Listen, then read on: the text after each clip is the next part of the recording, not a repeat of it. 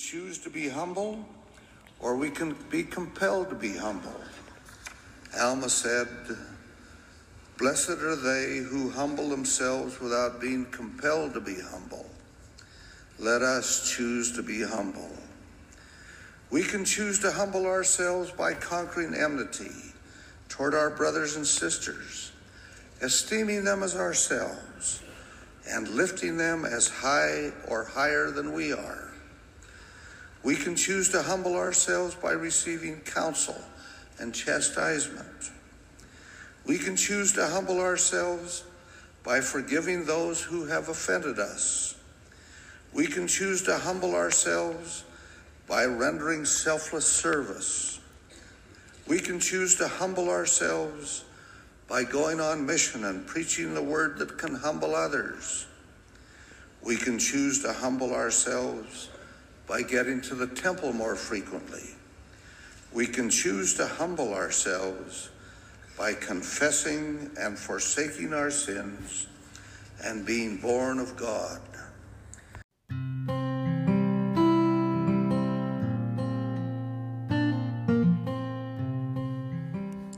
Aloha. Welcome to LDS Real People, Real Lives podcast. This is Stephanie Colvin, and I am your host.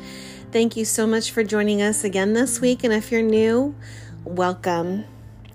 As I've been pondering and really trying to meditate on the topics that, um, as I prayerfully consider what to talk about, what's going to benefit my listeners the most, and what's going to help you continue on that straight and narrow path to reinforce and edify the faith that you've built.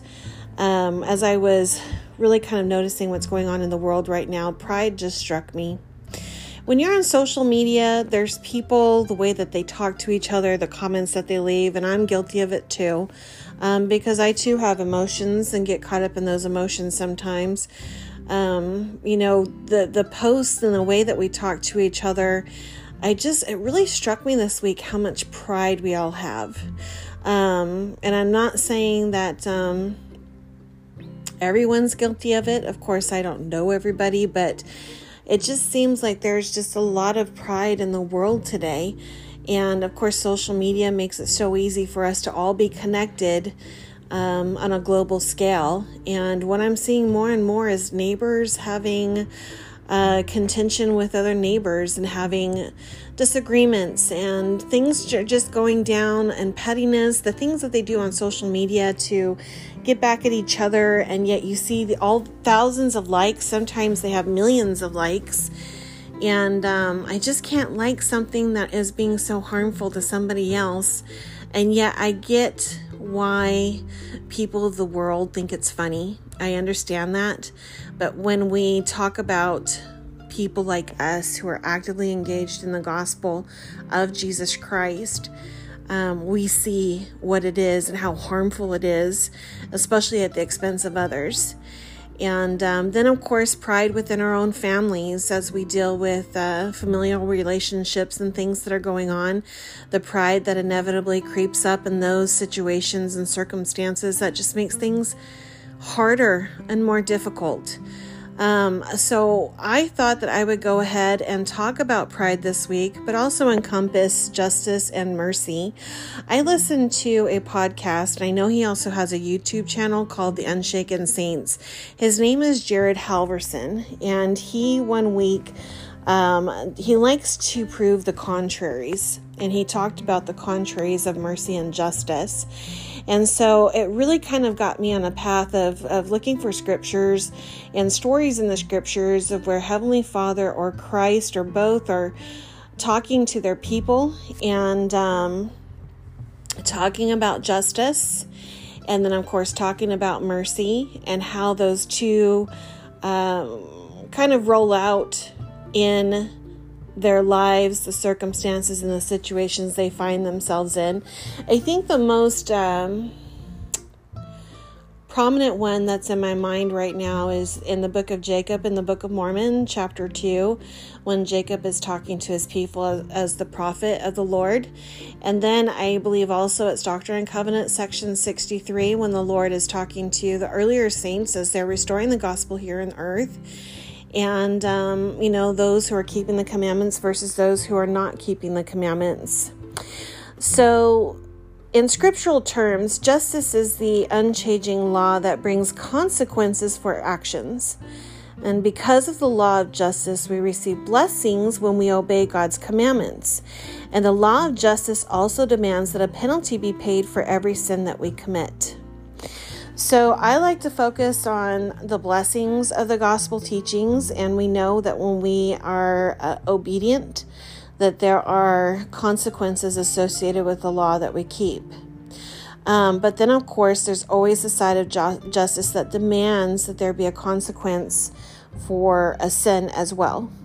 And that's when we have the Savior, Jesus Christ, who carried out the infinite atonement.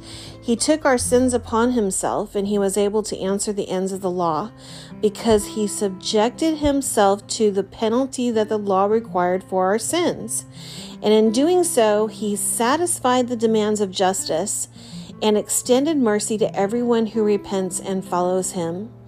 Because he has paid the ultimate price for our sins, we will not have to suffer that punishment, but there's a caveat. We must repent. As I mentioned earlier, Doctrine and Covenant, section 63, in verses 13 through 19, the Lord talks about the adulterous in heart will deny the faith, and the consequence will be that they will be cast into the lake of fire. In verse 13, the Lord teaches, I have given commandments, and many have turned away from my commandments and have not kept them. And then we move on into verse 14. He tells the saints that some of those who have turned away have left the church while others remain, and he will reveal them to the saints. So he's going to reveal those who have turned away that have remained in the church. Um, to the saints who are steadfast and faithful. Then in verse 15 is a warning to repent and ask for forgiveness of their sins. Otherwise, the people will see them for who they are, and that is what they will be known for their disobedience and unwillingness to repent and right themselves with God. And then the Lord goes on in verse 16 to teach about chastity and the consequences of not keeping the law of chastity. And the teaching here is simple disobey and commit acts contrary to the Lord. The inevitable consequence is that the Spirit withdraws from you. So, how does one receive revelation if the Spirit's left? We don't. And the inevitable darkness of sin encroaches upon our minds and heart to be darkened and hardened away from the God of Heavenly Father and Jesus Christ. And when this happens, fear of the world, life, circumstance seeps in, and we all know what happens when we have the spirit of fear. It invites uneasiness. Oftentimes, one may feel as if they have no foundation and are floundering with desperation. And through this desperation, we tend to do things we would otherwise not do. No wonder the scriptures are filled with teachings, examples, and then warnings that are very clear. God does everything He can to save us, to collect us, to bring us back home, and this also includes warnings and hearkenings. A hearkening is an urgent command to listen. Are we listening?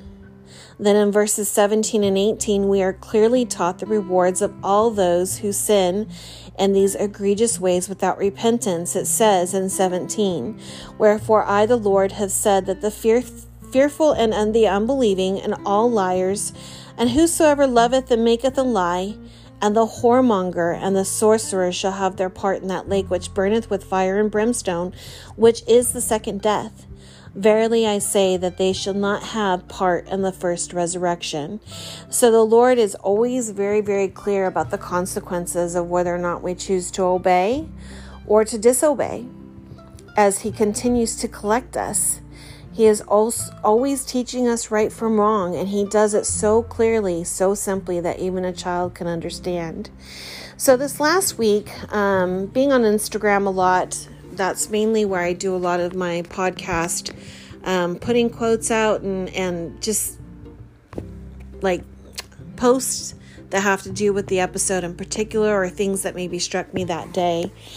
And um, there are people who I call antis, and they're the ones that have been in the church or been in the faith and left for some reason. And there's a few of them who are actively engaged on Instagram, um, pushing back against the church. It's almost as if they feel like it's their personal job to save us from the patriarchy of the church here on earth and all of these things that they are teaching us that are wrong and misleading. And it's just that's what really tries my patience is people who do that. And I say to them, if you left the church, why don't you leave? Why are you still here? Why are you using LDS hashtags so we can see all of your nonsense on Instagram? Most of the time, I choose not to engage because we know that contention is of the devil. Um, however, we have been charged to defend the faith, but to do it peaceably, but defend it nonetheless.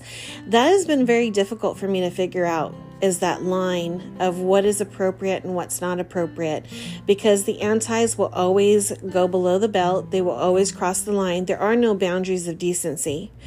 Um, because you know we have these scriptures that teach us that when you've been given knowledge and truth and you've been received a testimony from the spirit of god which is the holy ghost and then you turn your back on it your mind and your heart goes dark and you become hardened and i think it's this process of darkness and the hardening of the heart that they just feel that they have to attack um, now, I left the gospel when I was 17, but I didn't leave the gospel because I didn't believe in it. I knew that the gospel of Jesus Christ is found in the Church of Jesus Christ of Latter day Saints, is the Church of Christ here on earth. I knew it was true, and I knew it's the one and only church that belongs to Jesus Christ with the one true baptism under the one true authority of the priesthood. I left because my life was not falling in lines with in line with the gospel standards. And anyone who knows that's tried to li- ride the line between living the gospel and living in the world, it will drive you mad. And that's what it was doing to me. Um, but I also there were a number of reasons why I stopped going to church. Um, and I think inevitably, as any person that kind of leaves high school, they want to figure out life to some extent on their own. Um, I was very stubborn and wanted to do things in my own way, but you know, I look back on that now, and because of my upbringing and the things that had transpired in my life, um, it really made me kind of dysfunctional. And um, I think we're all dysfunctional at that age to a certain extent. Um, but I, the point being is that I always knew that the church was true. I did not leave because I felt like I was hornswoggled or my parents controlled me and made me get baptized. My parents never made me feel that I didn't have a choice. I always had a choice. Um, I do understand that there's a culture sometimes within the church where um, children become adults and they feel like they were never given a choice, that they were forced into doing this. I do believe in unrighteous dominion. I've seen it happen within my own family and other families where people use the gospel to control others, and that's definitely not Christ like and it's definitely not of God. That I completely do not agree with. Um, but I do know for me and myself that the church is true. Now, when we live the gospel of Jesus Christ in our lives, this is a lifestyle. This is an everyday. We're so proactive at it. And you have to be, you have to act. You have to be constantly engaged and all in. So when you have people coming out and they're railing against your faith, your church, and the things that you hold precious and dear, sometimes it can be really hard, especially with me doing this podcast. I get some of the weirdest messages sometimes, and I have people leave some of the craziest comments on my posts. Um, I get strange emails and I get people who are angry and mad at the church or a particular apostle or prophet or whatever offense that they have taken. And they seem to feel like they can just take it all out on me. Um, I've learned in the last year or so how to handle these types of situations, which is hard for me because I do have a temper and I can be provoked. This is one thing that I'm working on right now is learning to not be so easily provoked because I can't do the Lord's work if I'm so easily provoked. And these people provoke me, unfortunately. Um, so I'm really trying to learn right now how to defend the faith peaceably. And I have been shocked and appalled by the lengths that these people go to um, to discredit the church and talking about sacred things that we know that we're not supposed to talk about outside the temple. And they sling it around. I guess you could liken it to, you know, the chastity issue. We know that the ability to create life is a divine blessing. Um, it's of divinity that we can create and multiply the earth and have children and grandchildren and great grandchildren. And what does the world do with that act? It pollutes it, it makes it gross and disgusting, you know, through movies, uh, music, pornography. Even when people just simply go out to, you know, bars and things and they treat it so carelessly. Um, and I've been guilty of that as well. Um, a lot of self sabotage can happen when we um, are promiscuous and do things that are not of the Lord. And it really, really harms ourselves and our spirit in particular. And um, I did decide to engage with this one account in particular who continues to use LDS hashtags. I know that I cannot reason with this person. I know that this person is not going to. It's just like with politics. Everybody seems to be stuck in their political leanings, and it's like nobody can sway another person, and everybody is just kind of divided.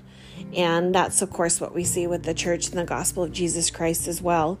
And what I found at the end of all things, because when you leave these comments online, that doesn't mean that it ends there at that moment in time eventually someone else is going to come along and decide that they want to say things and you've you're already done with it.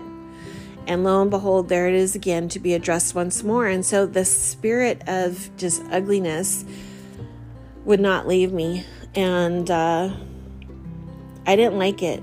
It was a very uncomfortable feeling. It was not something that i enjoyed.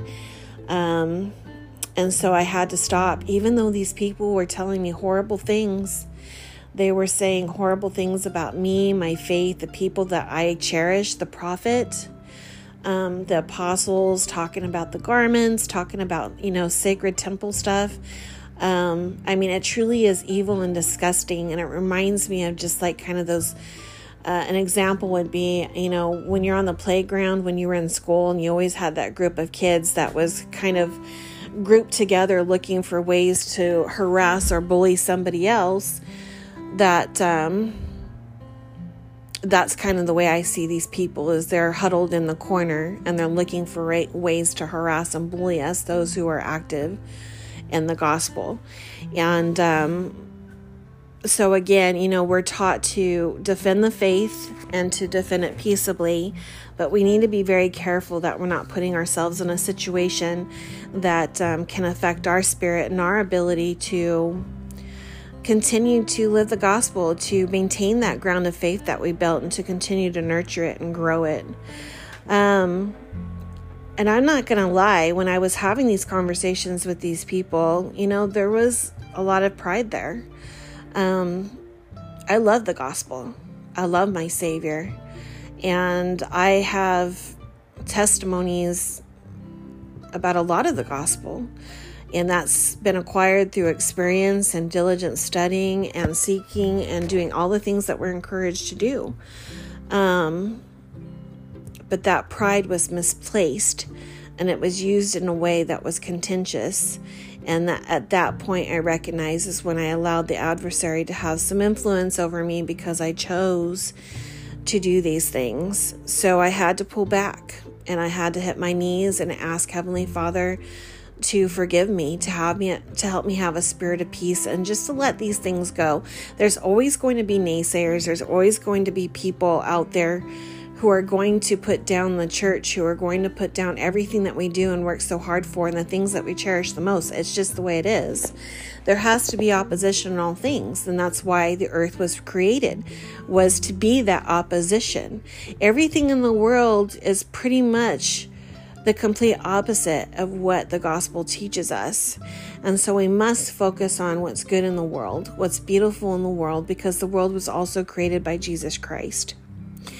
Um, going back to section 63, in verse 19 it says, And now behold, I, the Lord, say unto you that ye are not justified, because these things are among you. And this hit me so powerfully. Look around you. Look at all that is being done and how others are living and behaving, and the things that people say and do. The boundaries that no longer exist in civilized society, a lot of those boundaries are blurred now or are entirely gone. And the Lord is telling us, even if others are doing things which are unrighteous, we are never justified in doing it ourselves. Because it's being done by most of the world or community or country does not justify that we do it ourselves and that we set that example and that we break our covenants. And then, after all of this has been stated and taught and we have been brought back into remembrance, the Lord follows up with hope and love, as is the pattern of divinity. Love, admonish, and love some more.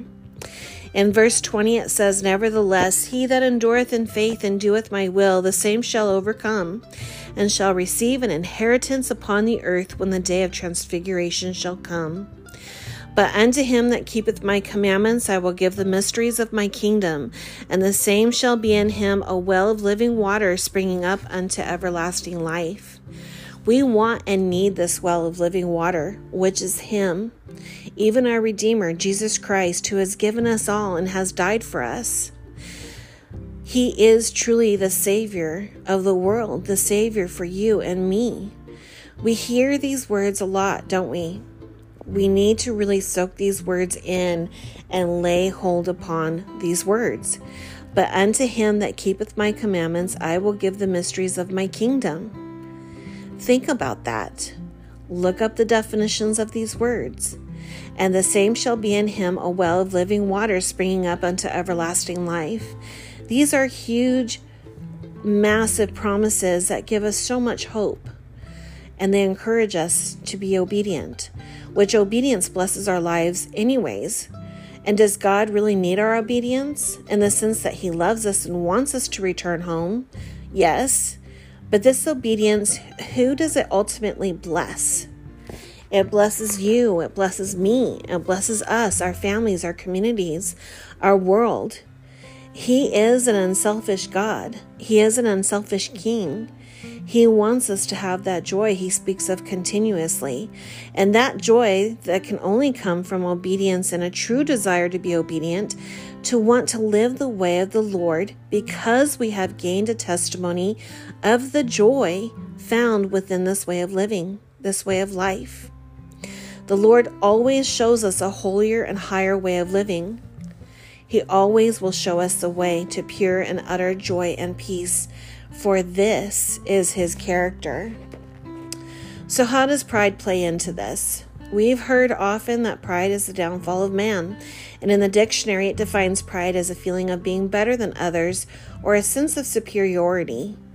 Can we have pride in our children? Can we have pride in ourselves? I think we can. We can find pleasure in our children and in ourselves and the things that we accomplish and do. The kind of pride that comes from being pleased of behavior, accomplishments, and our particular acts, that's fine. The pride I am talking about, that is the downfall of man and woman, is the kind of pride that puts one above another, who would oppress others because they have more or believe they know more. They are all knowing and all wise, therefore, they can't be submissive or even submit to a higher authority. Because with pride, there is godly justice if we do not repent of said pride. I know there have been times in my life that I was very prideful, especially when I was younger. The most interesting lesson that we learn as we age is how much we do not know, while the younger me felt I knew everything and no one could tell me otherwise. There were times that I was so prideful in my job or raising my kids or even in myself that that very pride became what harmed those I cherished the most, like my children, like my family, or even myself. I do believe that selfish pride has hurt me the most as it has made me a late bloomer to all that is good and righteous. You see, it's hard to learn anything of truth when you believe you know it all. After all, no one can tell me anything I don't know or understand because I know everything. The one I hurt the most was myself. I remember when I decided to leave my first husband. Boy, was I young and arrogant. Sure, the relationship was hard and difficult. What relationship isn't? Yes, there was violence and abuse. One of the biggest reasons I left was because I found my very young children, who were babies at the time, hiding in our shower, cowering in the corner, as their father and myself raged on in the living room with words and fists. When I told their father to leave, I thought I had it all handled and thought out properly. I thought I knew what I was doing and we would be better off for it. I truly believed that what I was doing was the right thing and the kids would not miss their dad because they were young. They wouldn't know what it was like to have him around, anyways. I told myself that I could make up for both roles, mother and father. And as the years ticked on, I was sadly mistaken. What I found is I didn't know squat. I didn't understand that I was switching out one set of problems for another, that the biggest wake up call is how much the state is involved in the rearing of your children when you decide to get a divorce, and there was suffering with either path. You see, I was so arrogant that I truly believed I could make up the difference of what they would lack and having a father around. Looking back, hindsight always being crystal clear, it seems, I made the right decision. Our relationship was very toxic for us and the children, and we were so young and naive. Because of our choices, because we put the cart before the horse, so to speak, and having kids before committing to each other, the natural consequences followed, and the kids weren't immune to those consequences. They suffered right alongside us. And this takes me back to the book of Jacob in the book of Mormon, chapter 2.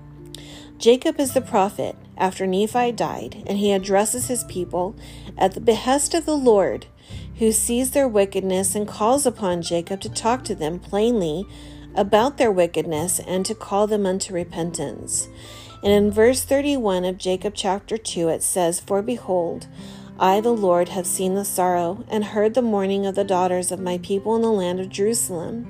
Yea, and in all the lands of my people, because of the wickedness and abominations of their husbands. And I will not suffer, saith the Lord of hosts, that the cries of the fair daughters of thy people, which I have led out of the land of Jerusalem, shall come up unto me against the men of my people, saith the Lord of the hosts.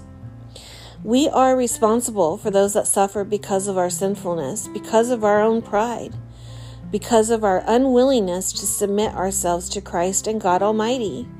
We will answer for those that suffer in our name because we were not meek, humble, teachable, repentant, and submissive to God. There is no escape except repentance. In D&C section 19, verse 15, it says, This is actually verses 15 through 18. Therefore, I command you to repent. Repent lest I smite you by the rod of my mouth, and by my wrath, and by my anger, and your sufferings be sore. How sore you know not, how exquisite you know not. Yea, how hard to bear you know not. That was totally me when I left my first husband. I was completely clueless. Verse 16 For behold, I, God, have suffered these things for all, that they might not suffer if they would repent. But if they would not repent, they must suffer, even as I, which suffering caused myself, even God, the greatest of all, to tremble because of pain, and to bleed at every pore, and to suffer both body and spirit, and would that I might not drink the bitter cup and shrink. Have you experienced this because of your pride? Because of your unwillingness to repent? I know I have. I've experienced it several times in my life. But it's through that suffering, it's through that pain that humbled me and helped me to be submissive to God.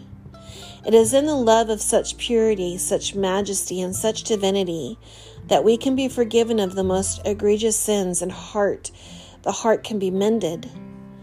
Through the atonement of Jesus Christ, which is infinite, our Father in heaven has provided the only way for us to be forgiven of our sins.